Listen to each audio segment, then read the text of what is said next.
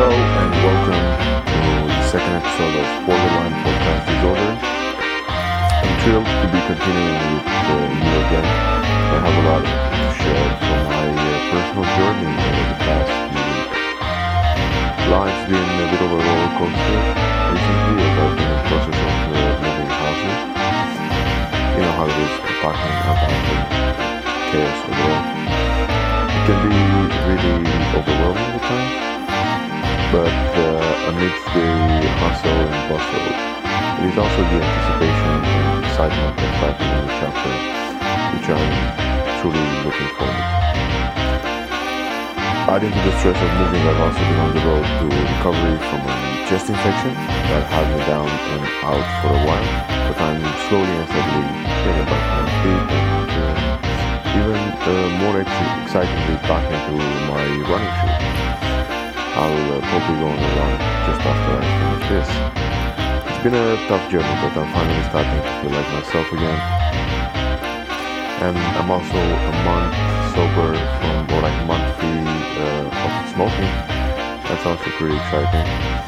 Um, in other news though, my day therapy at the mental uh, hospital is nearing its end.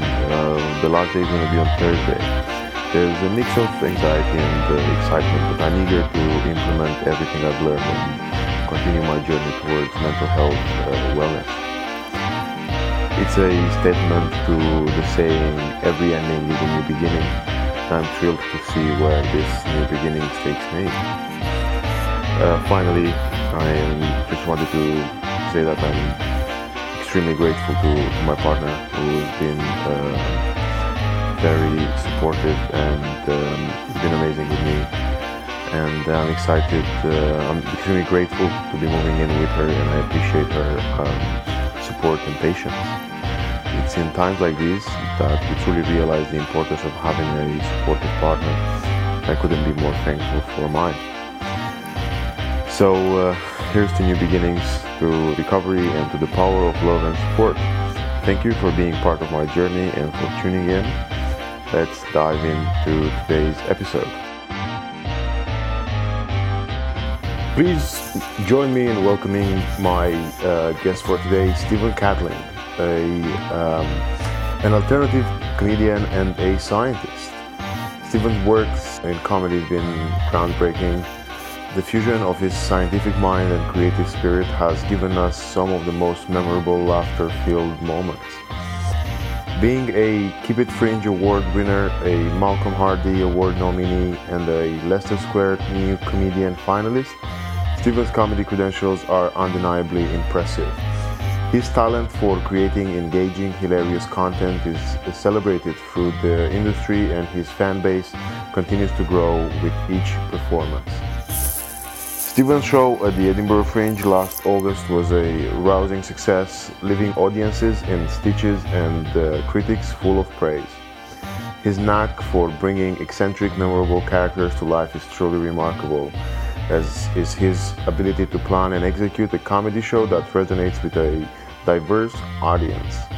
Today, we will delve into the mind of this comedic genius We'll explore how he creates his characters, how he plans for his performances, and much more. So prepare yourself for an insightful and laughter filled conversation with the one and only Stephen Catling.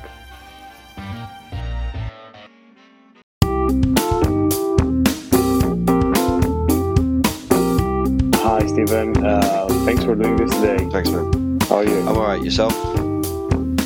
Not bad. Uh, how's uh, how's your weekend been? Have you been gigging uh, a lot? Have you been? Uh, Yeah, I've been I've been gigging a bit. Uh, I was doing Comedy Freaks last night, and actually I had a day off on Friday, uh, but then the other I managed to scramble a last gig in Hampshire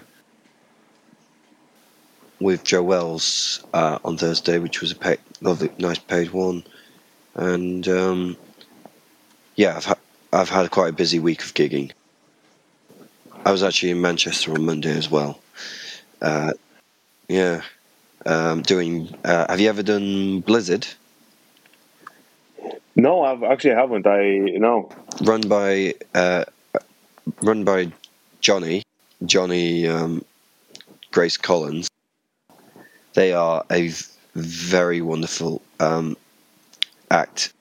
Johnny and uh, their team are sort of really fantastic team. Like um, they're very much a, we're not going to punch down a, a kind of night that embraces a lot of a variety of uh, different comedy, uh, but especially likes is quite good for alternative comedy uh, in general, uh, and they work really hard to promote things and. Yeah, that's that's always a good gig to do. Um, I also did my first gig in Guildford, which was an interesting experience. I've never gigged in Guildford. Like, enjoyed it, but Where is Guildford? uh, Guildford is uh, in the Surrey area, so it's um, not far from Farnborough. Uh, so Guildford is about. Uh, we have a look on Google Maps. Tells you how many hours by train it is from London. Guildford is about about a forty-minute train journey from London. Um, it's not that far. It's like going to Slough or Reading. you gig like quite a lot outside of London. Like you, you actually been to loads of places that even like besides of Guildford now. You like I always see you doing. I think again even before I moved to to London, you were one of the comedians that I have met in Liverpool or uh, at the time. Uh, but uh, yeah, how how do you find that? Like how uh, what's Well, when when we met in Liverpool, uh, I was actually living in Scotland um, for a year. Um, Oh. So, um, but even when I was, um, so I live in London now, and prior to the year in living in Scotland, I was living in London for a good number of years. Uh, just to clarify on that one. So, but can we repeat the question? Just because I was correcting a statement. Of course, yeah, no, no, absolutely. Um, so the question was, how do you Find gigging outside. find gigging outside of London, and how do you like where is, where's the energy coming from to Um, you know so do so much? to give a broad sweeping generalization, which I don't really like to do, um, generally gigging outside London, uh, I enjoy it. I will highlight a few things though. Um, generally, the audiences tend to be larger. Generally, there have been many exceptions um, to certain. Equally, um, there's certain things uh, depending on where you go in the country uh, uh, that a lot of London comics will do, uh, especially on the open mic circuit. And they, if you go out and to this basically Kent or um, at the south coast or in Cambridge or Suffolk or a lot of different places to be honest, and you try those jokes in that or in that sort of format, it's not going to work because it, it's London specific or it's a open mic in London specific issue um, that people get that reference or. Uh, but generally, I prefer it. One reason why there was a motivation to do a lot more gigs outside London is um, not just larger audiences. I get paid more often. I generally will get uh, longer spots. So when I was at the stage where I was doing five minute spots in London, I could go out to Cambridge or Brighton or Kent and get 10 minutes easily at a really big, well attended gig. While uh, to do the same in London, it required much higher quality uh, of or much higher quality, much less risk. Uh, so I've often found outside London, uh, there's an element of while certain things don't work, you are able to take more risks as well. Um, uh, though you have, also if you can get it to, it's important to get stuff to work outside of cities as, and in towns as well. So there's a lot of different reasons why I have the energy and drive to go and gig outside London, especially because uh, I'm not a comedian that belongs to any particular clique of comedian clique because uh, a lot of a lot of habits in London you'll notice is um, various circles of clubs tend to form little groups. So you got people that they'll all do the same gigs. So it's just people have their groups. Sometimes they don't mix. Some do, and I prefer to wander and go between different uh, groups. Like, and that's partly also because I'm an alternative act as well. So I go disappear sometimes into the alternative circuit, and people are like, "Oh, I haven't seen you while." I was like, "Yeah," because uh, I've been with all the old, I've been with all the other weirdos. Um, um, and and then I go and disappear back into the or more mainstream circuit, whether that's on a more professional level or semi-pro level or open mic level. But it means that there can be month returning to a when people say, "Oh, when you're going to be next back at this gig?" It could be like could be about at least two months, maybe more. Um, though some gigs, it's sort of um, that's ingrained to the case. Uh, it depends how often that gig runs. For example, gigs that book only once a month, it might be several months longer down the line. Uh, like you, uh, for example, you take All Sorts Comedy, in which is a gig in High Barnet. It, it takes a the rebooking policy is about one year. Oh wow! Because he he he only does it once a month.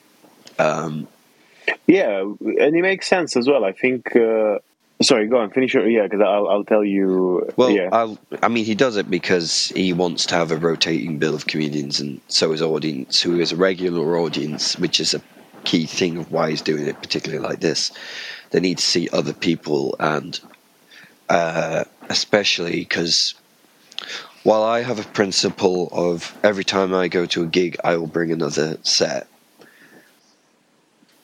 especially earlier on comics, uh, won't. Uh, they will have the same five or ten, uh, and this is even on professional level. They'll have the particular set that they're doing, and they don't necessarily do much change in terms of it. Like you might get better writing, but it's the same subject, same jokes going on.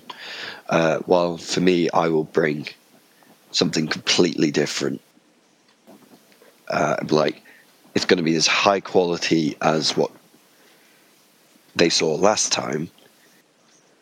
But now, because I've already done it once, I have a gauge of what they're like, so I can bring, I can then tailor something else for them, or it's sort of okay, you've you've gone for that. That's my that's the baseline. So now let's see, can we take you somewhere else a little bit weirder, uh, a little stranger, or I've got something I want to work on, or I've got something planned and I want to do in it. Yeah. Your your yeah. My, my question now is your that because what you said now uh, blew my mind a little bit because on the fact that so how much preparation do you do say before a gig because especially in situations like this when you're like you know i've done it before because to me like i don't think my but I, I, am a comedian that you would say i'd have like the same five or ten with slight changes hopefully hopefully better writing because i do it over and over mm. again. Um, but to you like how much preparation like how do you amp yourself i guess before a gig? Or like how do you when when how do you know what's your like routine? Or like what's your you know okay so i'm going back to the x club I've done it before. This is the character that I've done because that sounds like a lot of I don't know commitment and and even remembering what you've done in the past or how it's worked, which it sounds incredible. I mean, the first question I might ask to that question is which what gig? Because um, I don't. An open mic is always going to be different to a semi-pro gig. Uh, so let's say it's a semi. Say it's a semi-pro gig. Um, so, say it's a semi-pro gig that only books me once a year, can only book me once a year, or it takes about four months. So in the between time, I'm constantly working the material because I'm constantly working to write our shows for Edinburgh. So in that case, I'll be probably picking, depending on what stage of the year it is, I'll be saying, this is already, I'll come, this is what I'm probably going to do. I mean, but I might change it. Uh, so, um, I will keep, I have a sort of memory of most of the time I can remember what I've done already there. But basically, oh, there's been enough time that I know I'm going to be doing, wanting to do something else. Um, and what I haven't done there, because it's either a gig I haven't done or it's a gig I have done, but I know that I created this material at this time, which didn't exist uh, when I did it last time. So now I've got something new I want to do that's been tested at other nights repeatedly. So new material has different sort of stages. So like if I there's points where I'll take it to an open mic uh, and I'll test it, and these are the open mics where there's no consequence if I fuck up because they're like this is the place to experiment. Do it as a proof of concept uh, until I get the idea. At some point, I'm going to be like, okay, I want to test test it on a higher level. I have a very scientific way of approaching comedy. It's like clinical drug trials, but instead of giving them a new pill, um, so here's some new jokes. uh, I, I, I remember oh, I was talking with uh, Aaron Levine in his car, and I was talking about my process to him. He's he's like, I mean, I know you're a scientist. You were you you were science trained. You'd studied biomed, and then you've gone to do you then went and did psychology. But when I hear you talk like this, it's like, yeah, clearly a fucking scientist from his background. Um, um, but yeah, then um, obviously when I'm doing a gig that weeks, I will have my spreadsheets and I'll be like, this is the stuff I need to bring with me, what I'm going to do. I might even put other stuff in in case I change my mind. Uh, but I have a sort of. It's probably going to be something that's not part of the old the ten that I did there before. At the very least, I'll make sure that there's if it's a ten minute spot that there's five minutes stuff they haven't seen before. Because that way they've got at least 50% new. Um, but yeah, there's a whole process around it, and it's sort of like I try and make sure that I'm not doing the same thing over and over again. And the thing that a lot of motivation of that is combating boredom. I enjoy creating new things and giving people new experiences they haven't expected. I also enjoy the reputation it creates because people haven't got a fucking clue what I'm going to do. Um, and I like that because I think comedy derives, like in the history of human things, but there's scientific theories that the reason why we laugh as a species it comes from our sort of uh, primate and early caveman ancestors who would laugh in response to thinking that there's danger. And then oh there's no danger. Ha ha ha ha ha. We're fine. So we so punch punchlines and jokes essentially are just us laughing at what we haven't expected. It's always a, comedians are magicians with words and ideas um, but without the sleight of hand. Instead of it's a sleight of, or at least not the sleight of hand of a magician, which is ah rabbit out of hat. It's a ha. I've done a wordplay that's clever and you didn't expect or have subvert expectations, and that element of surprise is why, for example, if a comedian does something that's very predictable, they're not going to get as much laughs um, unless it's relatable, which is different there, there is preparation, and it's often like, what set am I doing? Is this what what's ready? What's not ready? Uh, what do I need to bring? for the corresponding thing because I use obviously I, I use a lot of props sometimes as well as musical cues so I need to then organize sort that out but that can easily be sort of I can sort my musical cues on quite quickly because I do it on Spotify so it's just I've already got the tracks downloaded so it's just make sure I combine the right tracks um, um, but then it's like do I need to go and get jelly babies do I need to get whipped cream do I need to get yogurt do I need salad do I need? Have, have I ran out of bin liners? Uh, because I need bin liners. Do I have the right masks in the bag? Um, how many biscuits? It, it all really depends on what set I'm doing, and some require different level of logistics. So, thankfully, not everything requires a suitcase. Um, though every time I end up doing an hour show, it requires a suitcase, um, and then I have to basically, um, as I said to uh, my friend David Anthony, who uh, we used to double act together at one point when I was setting up for my first solo show in Brighton. I said to him like I was putting everything on the uh, on the bed to make sure I had everything, and it felt like I was sort of like doing a hitman thing. Like, there's the mask, there's this speaker, chart, portable batteries. This is there, this is that, this, this there, another prop. um, and then it's to organize everything then in corresponding way. So I am hoping that's a concise enough answer for you.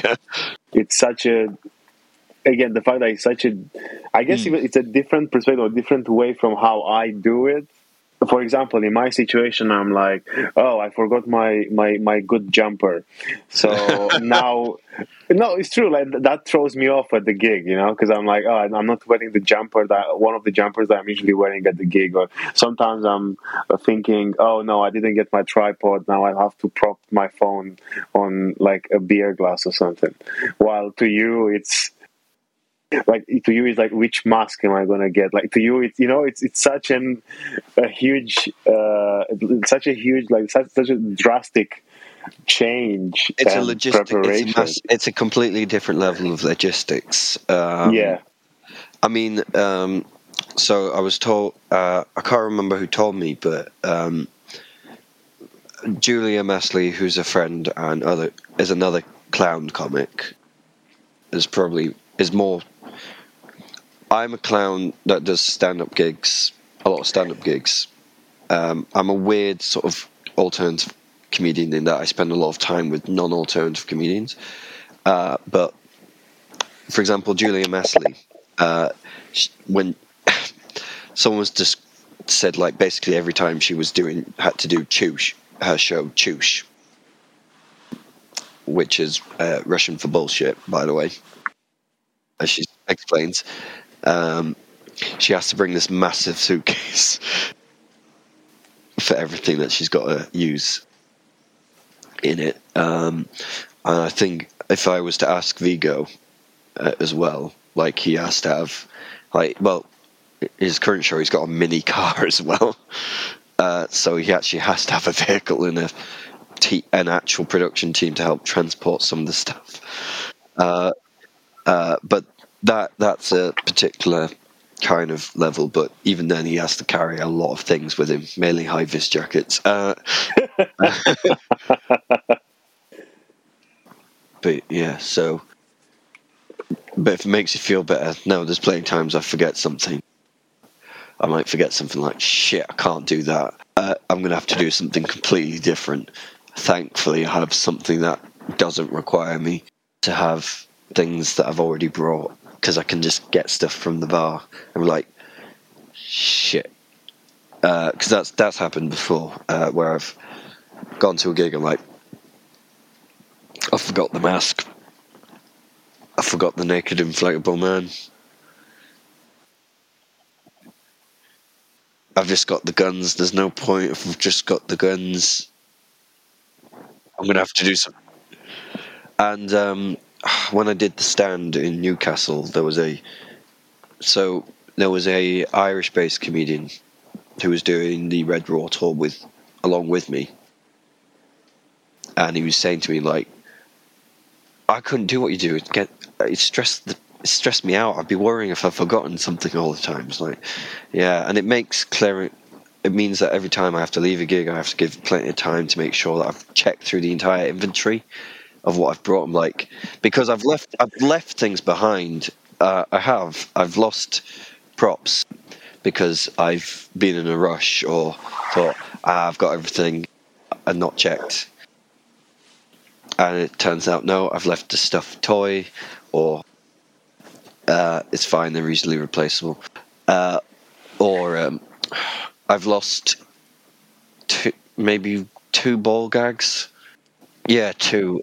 The first, and that's why I had to go to get a cheap, start getting a cheaper ball gag. That so I had a really nice black ball gag, uh, which was quite a trip into Ann Summers. Like, need a ball gag, and I lost that one. Uh, I think I replaced it, and then when I lost it a second time, I think fortunately uh, the venue I emailed them and they mailed it back to me. But I thought like I'm bringing cheaper ball gags now. Um, um, so I have two red ones that are about half the price of the original. Do you need a minute? I wonder what it would sound like, you know, when you're like, "Oh, I need a suit. Where's my mask? Where's my ball gags? I forgot one." And you know, you're emailing the the venue. yeah, like, "Oh, you know, I forgot something." the benefit is they often know exactly who's messaging because uh, the venue staff were already there. Like, yeah, we found it. um, what's your address? Fine. It's like get like, oh, it's a package for me from Folkestone. What is this? Ah, oh, it's my prop. Uh, uh, so that is the one downside to doing gigs outside London. I have to check my props more thoroughly because it's like I'm not coming back. uh, for another few months, and I'm not gonna. I, it's not like if I leave it say a say if I leave it at um, the Railway Tavern in Clapham, I can easily go there the next day. Uh, if I'm if I leave it in Dover or Folkestone or or Cambridge, like I'm not going back until I go have to go and gig there again. I think I've even lost um, when I've done stuff where I've stripped. I've even lost um, a T-shirt or two that way because I forget to. I put clothes on and like and I'm like, shit, I forgot the T-shirt, and that's why I have to have three Ghostbusters T-shirt for a specific kind of joke in case I do one in case one rips or I lose them how many since you started doing comedy do you have a number of how many different i'd say big characters like big changes you've done. And what's your what's the reasoning behind it? What makes you think that i oh, know i'm to be a, a, dog now and then you're to be a swan and then you're to be a, a, cow and a bee? Like how you know what's what's what's stephen catling thinking when he's coming up with these uh, ideas. I don't. Again, I'm ex- expecting a, a, straight answer or anything. Just, just because you're not going to get a straight answer. How? um, okay. uh, so, oh, I would not be able to get, because I would have to include things I did pre when I started gigging in London in 2017, um, which was about maybe ten, uh, maybe about. Ah, oh, fuck let me just count off my hand. hand. Uh, in the first solo show I did, which was meant to go into Edinburgh in 2020 but didn't because of plague, um, there was um, one, two, three, four, five, six, seven different routines in there. And then it will be about the same number in the show I took to Edinburgh. Uh, so of the final bits, I would say I often do on the clubs. I've done in on the circuit properly. But one, two, three, four, five, six in that, and then in the current show. Oh yeah, there's that bit as well, and it's not really definable. So, of we're talking about maybe twenty different routines that I would say are quite definable, of different, but they'll all be of different standards. So the current show has a higher standard to the older show, and that's because uh, I'm a more experienced comedian when I've made the newer stuff. So I've had fresher ideas and not had to try and remold old ones. Uh, but yeah, there's a lot, uh, and it's mainly because I'm trying to make our shows. The uh, well, the, the reason for why I need to keep doing new stuff is because um, I get, like I said, I like I like experimenting. It's a need to experiment. It's a need to keep coming up with new ideas and uh, invent and be, invent, uh, and that's where it thrives in creation, especially especially because if I keep doing the same if I keep doing the same 10 or 20 or 30 different minutes, even on rotation, I will get bored with those 30 minutes. So, or even with, and the less, the more thing of a thing I repeat, the more bored I get with it. Uh, if I've not, if I keep doing it repeatedly, and I do a lot of gigs um, in a month, like I usually average about 20. So if I was to do the same set 20 times, it's like I get bored. There's less excitement when I do it. And that partly it, refl- it and that starts reflecting in the performance as well. Or it doesn't, but it doesn't matter because you know it. It's in there and it's sort of it's that need to create an event and push uh, and know that I can still keep making endlessly. I love your poster and the, the bits that I've seen from your current or the show that you've been running this summer, which I'm going to ask you now about. Which was was at the Edinburgh, right? You had the. Did you do a whole month run? Yeah, so it was. I did a whole month run. Um, I debuted by accident. Debuted. What does that mean? So a debut. So when you do Edinburgh and you do a solo, if you do about 45 minutes, that's generally a work in progress show. When you do about 50, 55 minutes, that's your hour show. And when it's your first time, it's your debut, uh, which means that you're potentially going up for like the Edinburgh Newcomer Awards uh, in various oh. categories. Used to be just what was used to be called the Perrier, but then became the Dave Edinburgh yeah. Award, and is now the Sky Edinburgh Award. Uh, but now there's a new one because there potentially wasn't going to be a Edinburgh Award because Dave took their sponsorship away. And so now we have the Ish Edinburgh Award, or the Alternative Edinburgh Award. The Ish stands for Insert Sponsor Here. Uh, um, which was made by um, Nathan Cassidy. Yeah, so he made he's made that um, because he wants Edinburgh. He wanted Edinburgh. He loves Edinburgh. He's a great guy as well, uh, and he's like, we can't have an Edinburgh. We can't have Edinburgh Fringe without an Edinburgh Award. So if we're not, then I'm going to make something myself. And him and his uh, and his part the his partner in comedy, uh, who he runs a lot of gigs with her, uh, basically organised it and got judges to then go around to shows uh, of interest. Uh, so I did the full month and I debuted. I wasn't meant to. I just intended to work in progress. But my venue, when I sent my press release to them, say, "Why are you saying it's work in progress? Reviewers won't come if you say it's work in progress." Also, why are you doing work in progress at our venue? And it's like, fine, I've already won an award for this show. Um, because at that point I had already won the Keep It Fringe Award, uh, which was the two grand, two thousand grand bursary from um, the Edinburgh board, because honorary president Phoebe Waller-Bridge got a lot of money. I think from a cancelled Netflix deal. Um, I was like, okay, I'm going to invest that in Edinburgh. And so a hundred thousand pounds was basically given between fifty different companies.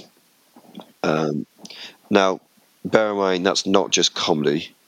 Um, I think I can't remember. I I need to. You would need to look it up the statistic. The uh, um, and I don't because that's boring. Um, uh, but only a fraction of that were comedians and then a lot of it's gone to theatre and other things. Uh, and then, uh, thankfully, uh, as so was pointing, like it, it, did not go to a lot of nepo babies, uh, or at least uh, I know a lot of people that were either, such as myself, a middle class background, or uh, a few other comics that I know who are working class background also received that grant, including Lachlan Werner, who's a fantastic ventriloquist who uh, is selling tickets for Soho Theatre uh, for Halloween. Uh, their show is Voices of Evil, so they they're sort of a demonic queer ventriloquist. Wow. Uh, and ventriloquism is a fucking difficult art, and what he's achieved with it is fucking incredible. Um, but then you also got Fiona Ridge- Ridgewell, who's been gigging longer than myself, who She's also a fantastic comedian, and then uh, Tom Mayhew, another fantastic working class comedian who I'm friends with, um, who has done like sellout shows for Soho Theatre. So it's good that that award was supported. But yeah, so my venue was like, "We want you to do an hour. I was like, "Fine," so I did. Um, and then it's like, "Well, I've just got to make the show as good as it can be," and then it, I somehow um, I, I, don't want to say luck because it part of Edinburgh is luck, um, but I also am going to say that I did do a lot. Much like many people who have successful fringes, I also did a lot of planning uh, beforehand. So I don't want to say I got lucky in case anyone listens. Like, oh, it's just luck. I'll go up and try my luck. Like, it's a luck, but there's you've got to work hard. Yeah, I, I, I feel in these situations you have to kind of like force the luck to come in your direction. Like you still have yeah. to, you know, it's like you you change the course or like you adjust the course of a river, mm. but you still have to work and dig it, dig. Well, so yeah, the saying is uh, you cannot change the wind, but you can adjust the sails. Um, uh, so from the start of it, when I uh, was intending to go up to Edinburgh this year, I got my friend Phil Green, uh, who again a very successful, very, uh, very successful uh, stand-up. Uh, his show was last year was nominated for one of the Amuse Amuse Moose Awards, so it's like, I want Phil to do it because he's a stand-up with some left field, uh, sort of alternative, surreal, absurd inclinations so he understands my viewpoint as an absurdist uh, comedian. Um, but he's also he's not fully in my world. So, but he appreciates it. So, I picked him. I hmm. asked him specifically because um, I need someone who knows what I'm trying to do and appreciates what I'm doing, but can give me an objective view. He's also very good at coming up with very eye catching images. So, and what would work. Uh, so I sent a lot of the different Im- photos before I, we finalised it of what would be most appealing to the audiences because I would have gone a lot more aggressive in my imagery. They say like, no, you can't have honey dripping out from your mouth, uh, covered in blood. Uh, in a V costume.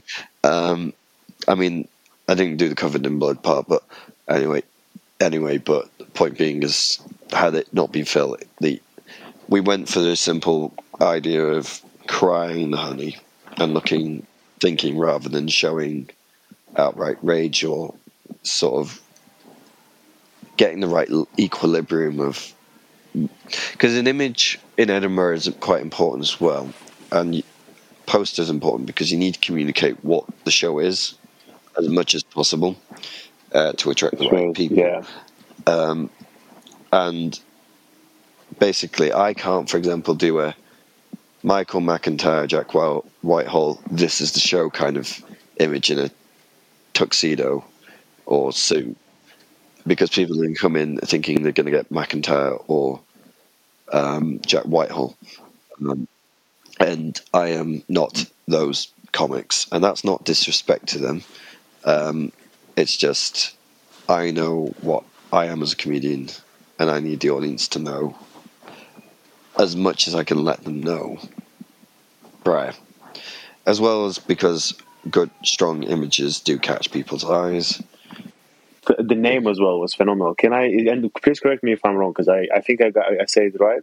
It's behavioral problems, something something autism. Thank you for getting it correct. That's uh, what, yeah. So yeah, yeah, that's correct. Behavioral problems, something something autism.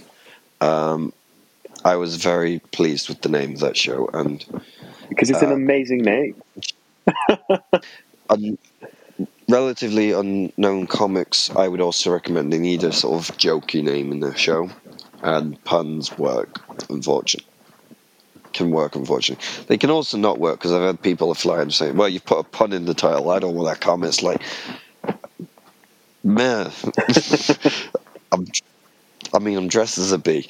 Uh, that was something else as well. Um, I spent pretty much the entire of that festival, more so in the actual show that I am, dressed in the bee costume, flying in the bee costume, then putting on clothes when I'm doing shows to then reveal the bee costume later. It's like uh, that, that thing had to be washed every day. I was going to ask, how many bee costumes uh, do you have? Uh, two, uh, but one doesn't fit because uh, um, because they're fe- female Halloween costumes. Uh, um, the size already is difficult enough if I was a woman, but as I am, um, or born as a female, the fact that I am a, born as a male with my own proportions as a born male male uh, just means that it's even more of a crapshoot. So um, the the costume that people will see me wearing is an extra large female Halloween costume, which two things: one does not translate to medium man, and two. I'm sure means extra large in Vietnam uh, because um, it's I don't think an ex that would fit an extra large woman in this country. Oh God! But it's uh, uh, it, looks good. But that's the risk of getting things on Amazon. Um, um, and going by the large, medium, small. Uh, but yeah, I did try and get a second costume, and it did come, and it was just, yeah, I tried putting on. Like, no, unless I'm wanting to wear it only as a crop top. uh, um, and not have to worry about breathing. I mean, the wheezing would make it probably sound me, make me sound like a bee, but um, I like no. So I only really have one functional bee costume. One functional. Wow. Okay. Um, but how? Yeah. So you know, you, you went to you went to Edinburgh with uh, with uh, this show.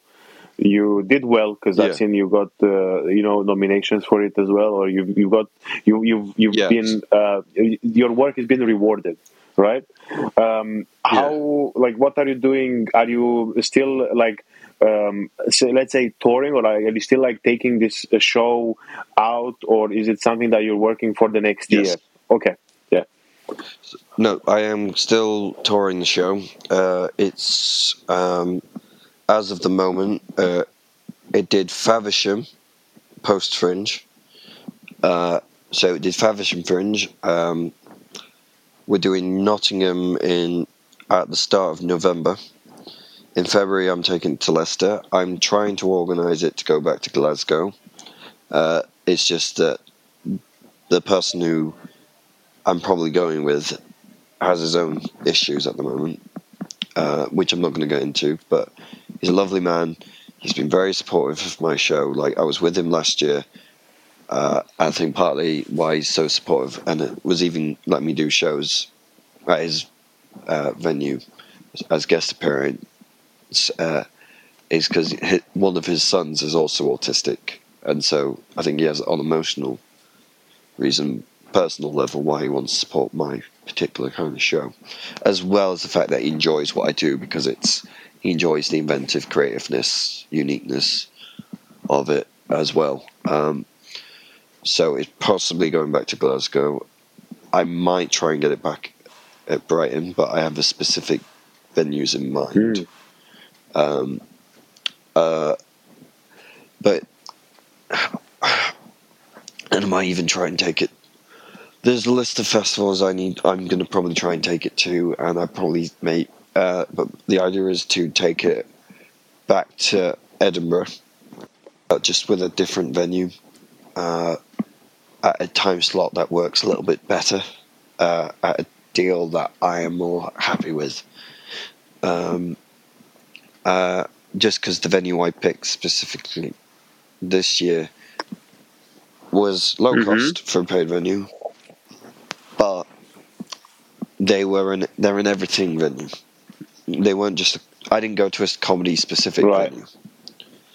Um, uh, and that meant the main demographic that was at that venue, which didn't have a big hang around area like foyer, like some of the other, like if you go to say Pleasance, for example, and you're in the courtyard, there's like court it is a courtyard.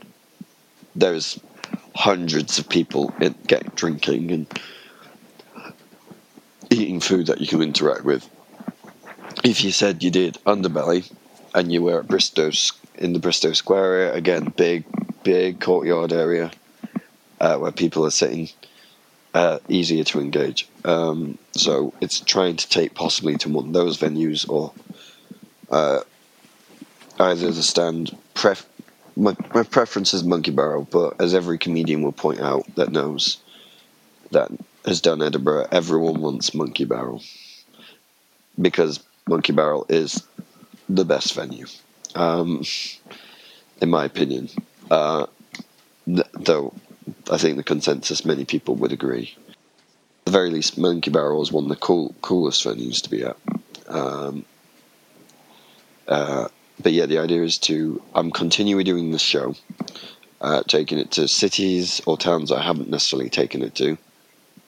Um, that I couldn't last year due to uh, financial reasons uh, and um, because I had just graduated from my masters last year.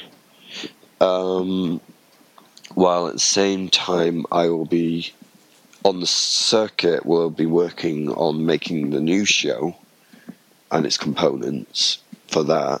So that the idea is that I have another year to build up a bigger following, um, maybe get some more accolades, uh, more things of interest, more more accolades or more um,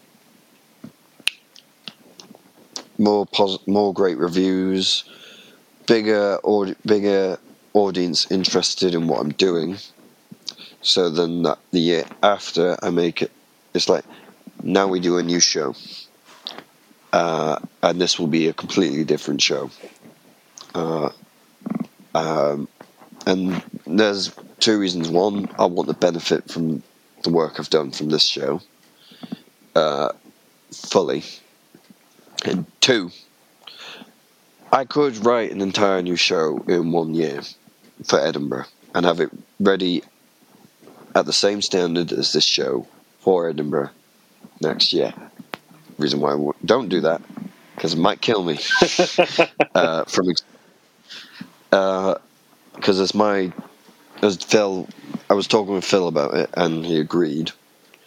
I've also talked to other comics like Andrew O'Neill. Um, Andrew said like it seems like it might be a more sensible idea, that, and agrees that more comics should not keep churning a new show every year. Uh, especially because we're not we're not Netflix level comedians, where at that point you have to make a new show every year uh, f- because Netflix. Um, but also, as my director said, like because I'm a horrible perfectionist, and I will fuss over every detail. Like I can have a show. So, for example, the current show. Uh, by the time I took it to Brighton Fringe last year, which would have been May, 40 minutes of the show was quite strong, but there was a sort of 10 minutes of the show I was like, kept pissing me off. And it's like, I want to perfect, I want to get right. And it's like, every meeting with Phil was like, "Work- let's keep working on it. Um, and it got the results, but it's like stressing over that every minute detail in a show is not good for you. different comedians work in different ways. So for some people, they can churn out a new show every year, um, and or some they might do 50-50. So, like Seinfeld is a classic example of someone who kept doing the same routines in our shows, or um, what's his name? Burke, Bert Kreischer, Oh, Bert Kreischer. the machine. Yeah. yeah, I'm the machine. I think who will always do he, he different shows, but he will always have that story in. Uh, or, Bill Hicks. um, that was also, I think, uh, as far as I've seen, lo- videos of Bill Hicks, all his specials have sometimes the same um, story. Sometimes, um, I mean, I've seen some specials.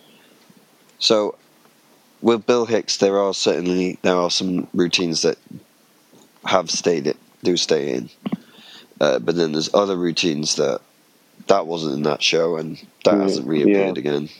Um, so no, Bill was creating uh, and making new shows, new stuff, but yeah. Um, I'm trying to make sure that whatever I create is always got something new because it's like a new Oh. film. I don't want to hit the same. Maybe there might be similar ideas. I mean, at some point, maybe I might start mixing s- stuff again. Uh, but at the moment, I want to be trying to make things independent. Well, you know. I'm wondering now, um, and again, uh, that's because I I'm not uh, I'm not an altern- alternative comic, so uh, having a script and doing the same thing all the time to me. Uh, but okay, so to you, when you do a show, because I always thought like with alternative comedy, because you, you have sometimes things that I guess you improvise, you have to do differently. Or am I wrong on the night? Because I always thought even if you combine routines, like even if someone knows the twenty minutes, they might not know the the other twenty minutes, right? Like that is that how you see it as well, or is it? Because I thought even if you I, if I were to watch your show three times in a row, would I not see anything different? You'll see some differences. Uh, so, um, generally, when I do a show, uh, and I'm talking about an hour show, I'll generally do the same things in that show. That's in that show. If you come back the next night, there might be occasionally a time where something unexpected happens.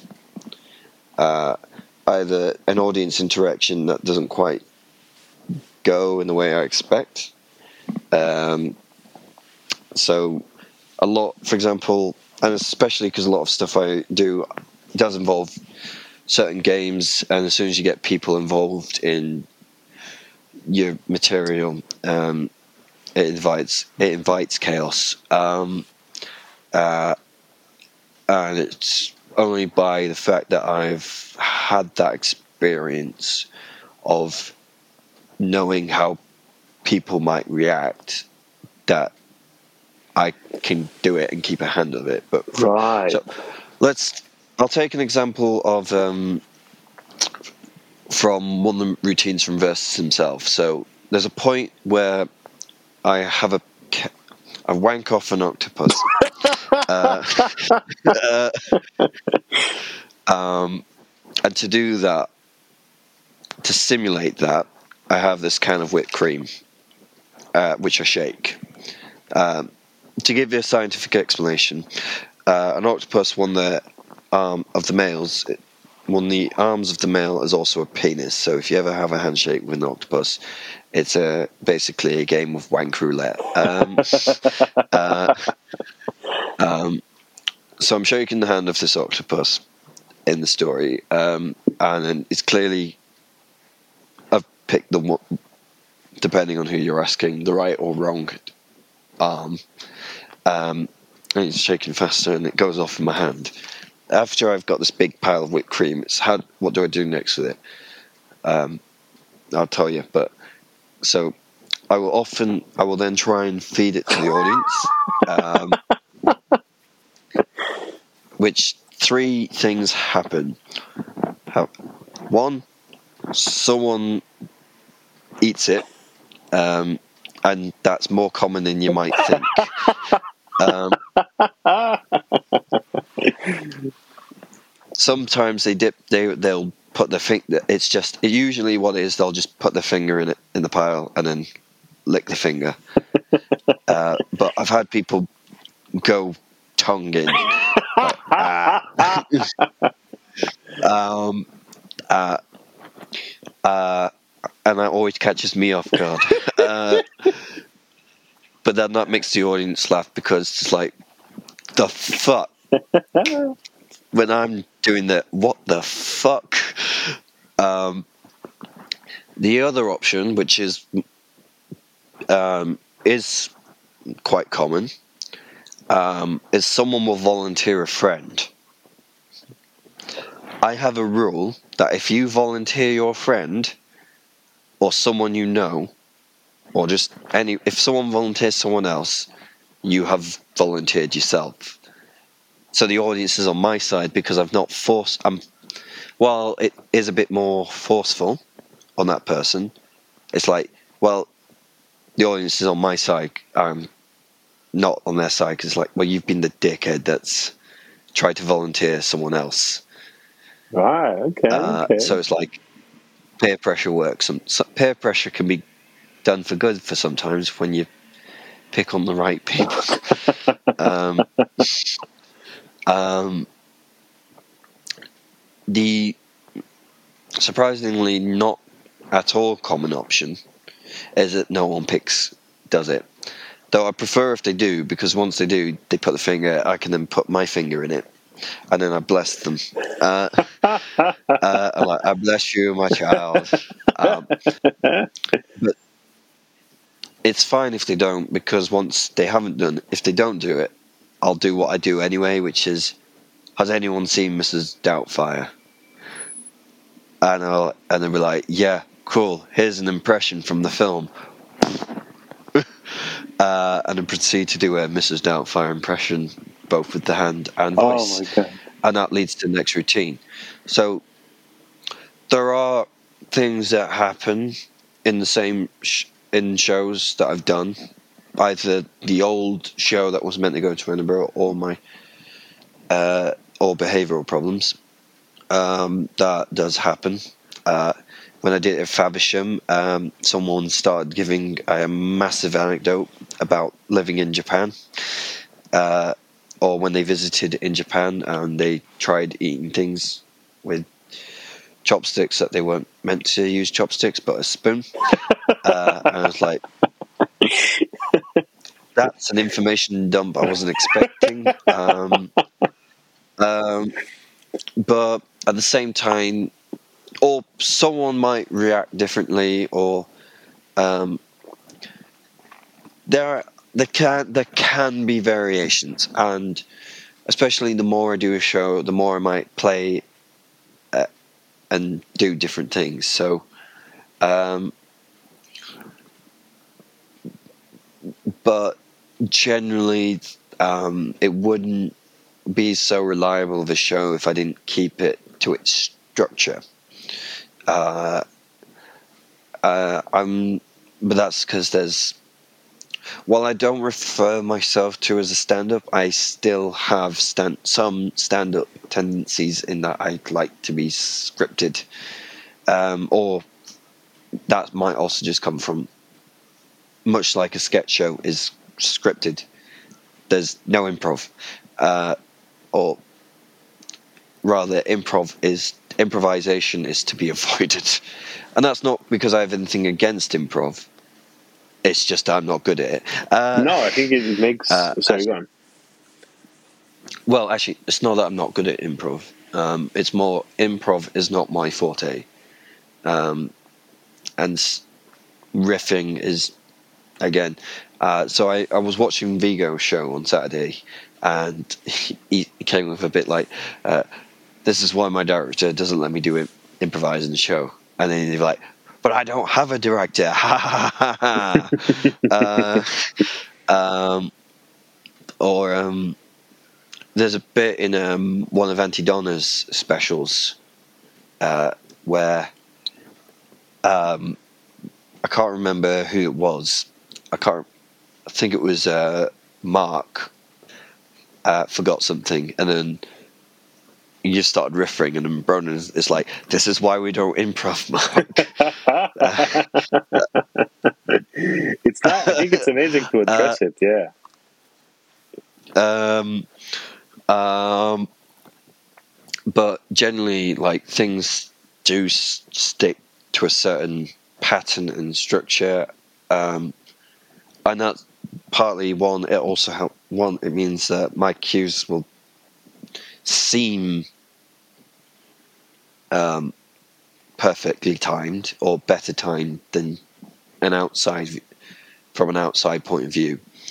Um, because it is basically all muscle memory and uh, repetition and basically doing the same show to the point uh, in the same format and way generally to the point where it's you're running on autopilot now sometimes i might go on a tangent because someone said something or something's happened and i react to a room but generally when you see a show you're seeing the same show um, the variations that generally happen are more because of the audience rather than because of and my reaction to it rather than me.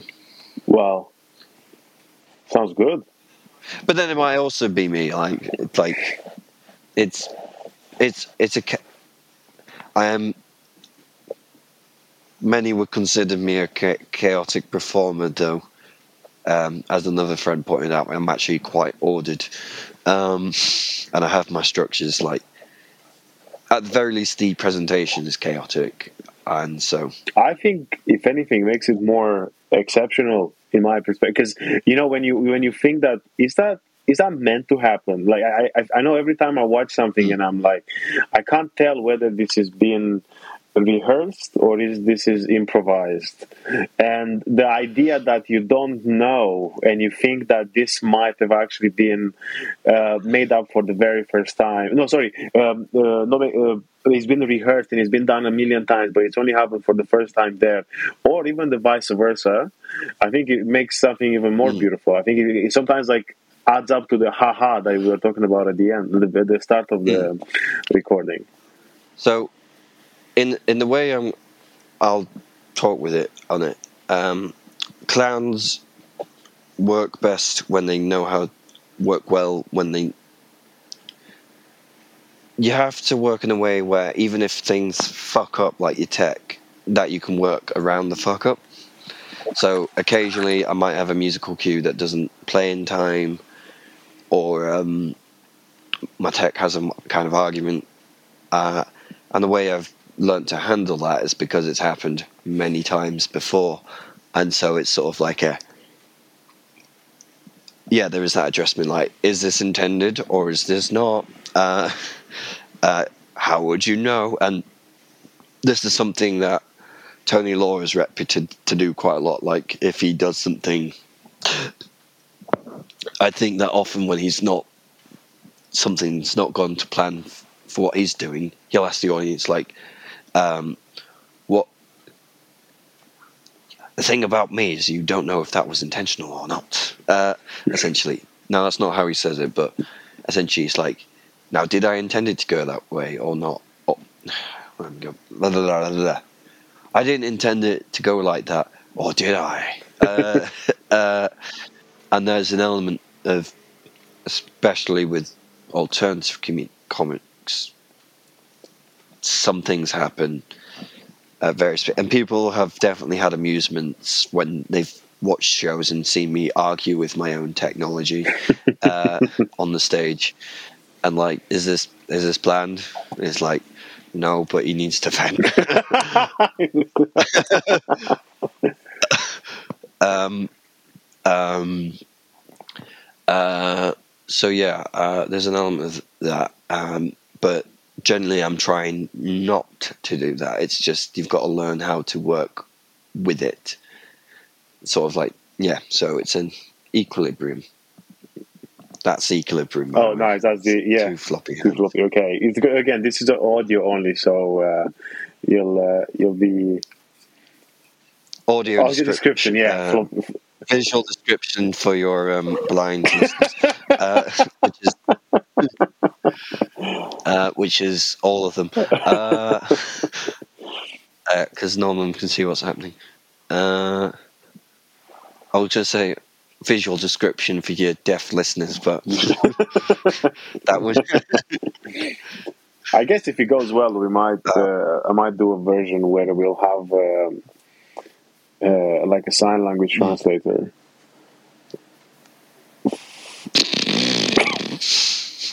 that would only work if you were putting them on. Uh, I feel like that's a uh, that's a joke. Uh, like feels like a almost Simpson-esque joke, which is we lost all our money because we tried to invest uh, visual aids for our radio oh. show.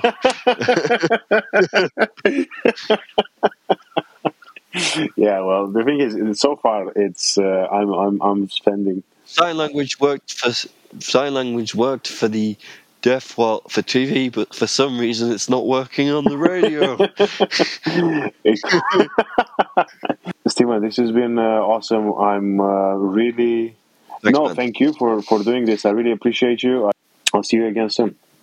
Oh, um, actually, yeah. Uh, so probably something for people to keep eyes out on is um, me and Phil Green should be at some point in the future when we actually get ourselves organised, uh, is we'll set up a night, an um, an alternative comedy night. Uh, so keep your eyes out for that.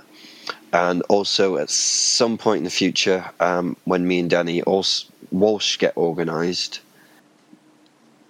we will release, start recording and releasing episodes of our own podcast uh, based on uh, mythology. Um, so keep your eyes out on for that because uh, at some point I announce something. That's so uh, vague. It's like sometimes, sometime in the future, something might happen.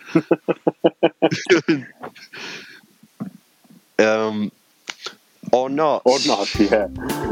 Oh, but mystery. You know, hands. I um, either way, I think it, it, sounds phenomenal. Good luck with the night and good luck with the podcast as well. Um, Thank you all so much for listening. This was me speaking with Stephen Catling. Now I'll see you all again next week. Bye.